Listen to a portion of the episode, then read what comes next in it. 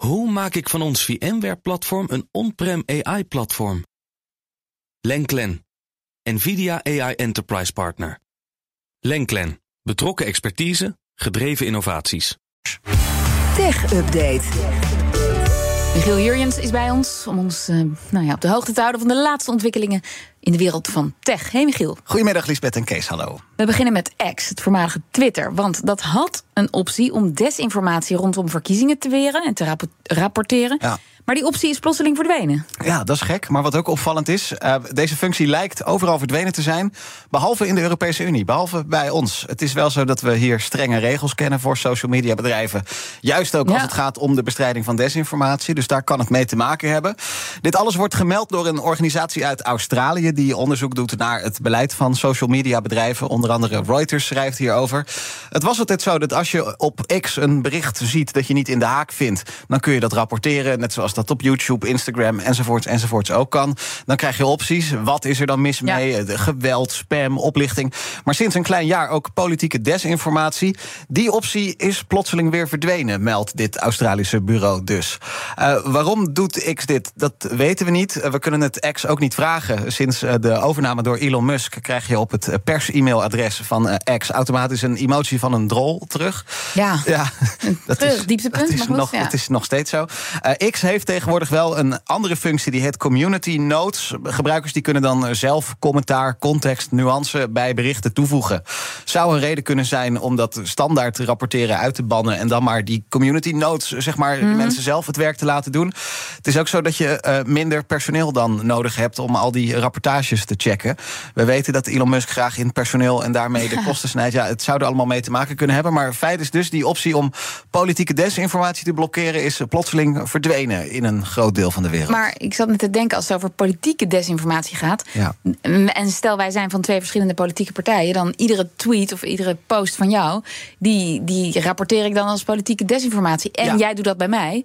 Dus dat per saldo levert dat misschien gewoon te weinig op. Ja, nou ja, en het is ook natuurlijk wel lastig voor die bedrijven om uh, dit uh, allemaal goed Ja, te wegen. dat, dat, dat snap ik allemaal wel. Maar ja, als je de hele optie weghaalt, ook een beetje gek. Nieuws uit Nederland dan. Een datalek bij OV-bedrijf Arriva. Ja, daar hebben uh, mensen met kwade bedoelingen uh, in principe toegang gehad tot de gegevens van bijna 200.000 klanten van uh, Arriva in Nederland. Namen, e-mailadressen, telefoonnummers, geboortedata, persoonsgegevens die bedrijven goed moeten beschermen. En dat is hier dus niet goed gelukt. Lek kwam aan het licht dankzij een ethisch hacker, meldt nu.nl. Dat lek zat in een contactformulier op de website van Arriva. Nou, mensen van wie de gegevens te zien waren, die hebben allemaal bericht gehad.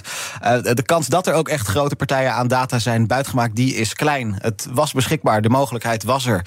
Maar je moet maar net zien of mensen ook van die mogelijkheid gebruik hebben gemaakt. Hopelijk niet. Arriva doet nog onderzoek naar dit lek.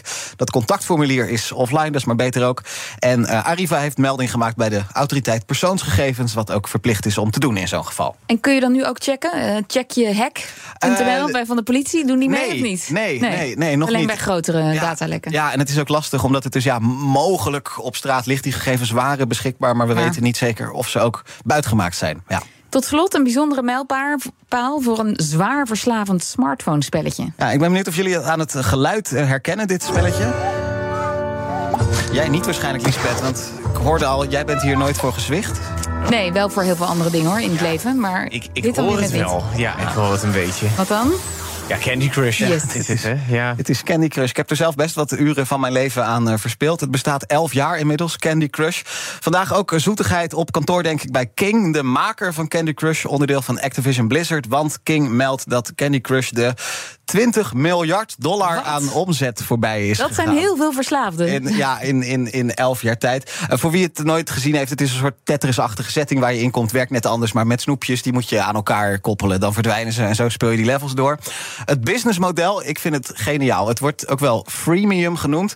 Candy Crush, iedereen kan het downloaden, gratis en voor niets spelen. Maar ja, dan zijn je levens op. Terwijl je door wil spelen, moet je in principe een paar uur wachten tot je levens worden aangevuld. Tenzij je toch even die 99 eurocent met je creditcard Ja. overmaakt. En dan kun je wel doorspelen. Ja, en als maar miljoenen en miljoenen mensen op de wereld dat doen, dan gaat het wel. Heb jij dat eh, ook optellen. gedaan? Nee, ik heb er nooit geld aan uitgegeven. Nee. Nee. Ik had altijd verleiding spijt. Dan heb je het weer drie uur gespeeld. En dan denk je, oh, ik ben een paar levels voorbij gekomen. En dan denk je, wat heb ik met mijn tijd gedaan? Ja, ja, nee, ja het, het is wel, eh, die verleiding voel je wel. Dus dat is wel een soort strijd in je hoofd. Het is eh, een van de apps die het meeste geld oplevert. Echt al jarenlang. 20 miljard dollar dus in 11 jaar tijd. Heeft ook te maken met de updates die nog gewoon doorgaan. Want King, de maker, maakte vandaag eh, ook bekend bij dit nieuws... dat binnenkort level 15.000 wordt bereikt. 15.000? Ja, er zitten 15.000 levels in Candy Crush. Ik heb een rekensommetje gedaan over 11 jaar tijd. Dan, er worden gemiddeld vier levels per dag. Al die jaren al aan Candy Crush toegevoegd. Dus je kunt 15.000 levels lang Candy Het Crush. is gewoon een fulltime baan. Ja. Als je dat behaalt. Erg, hè? Dankjewel, Michiel Jurjens. De BNR Tech Update wordt mede mogelijk gemaakt door Lenklen. Lenklen. Betrokken expertise, gedreven resultaten. Hoe maak ik van ons VMware-platform een on-prem AI-platform? Lenklen. NVIDIA AI Enterprise Partner. Lenklen. Betrokken expertise, gedreven innovaties.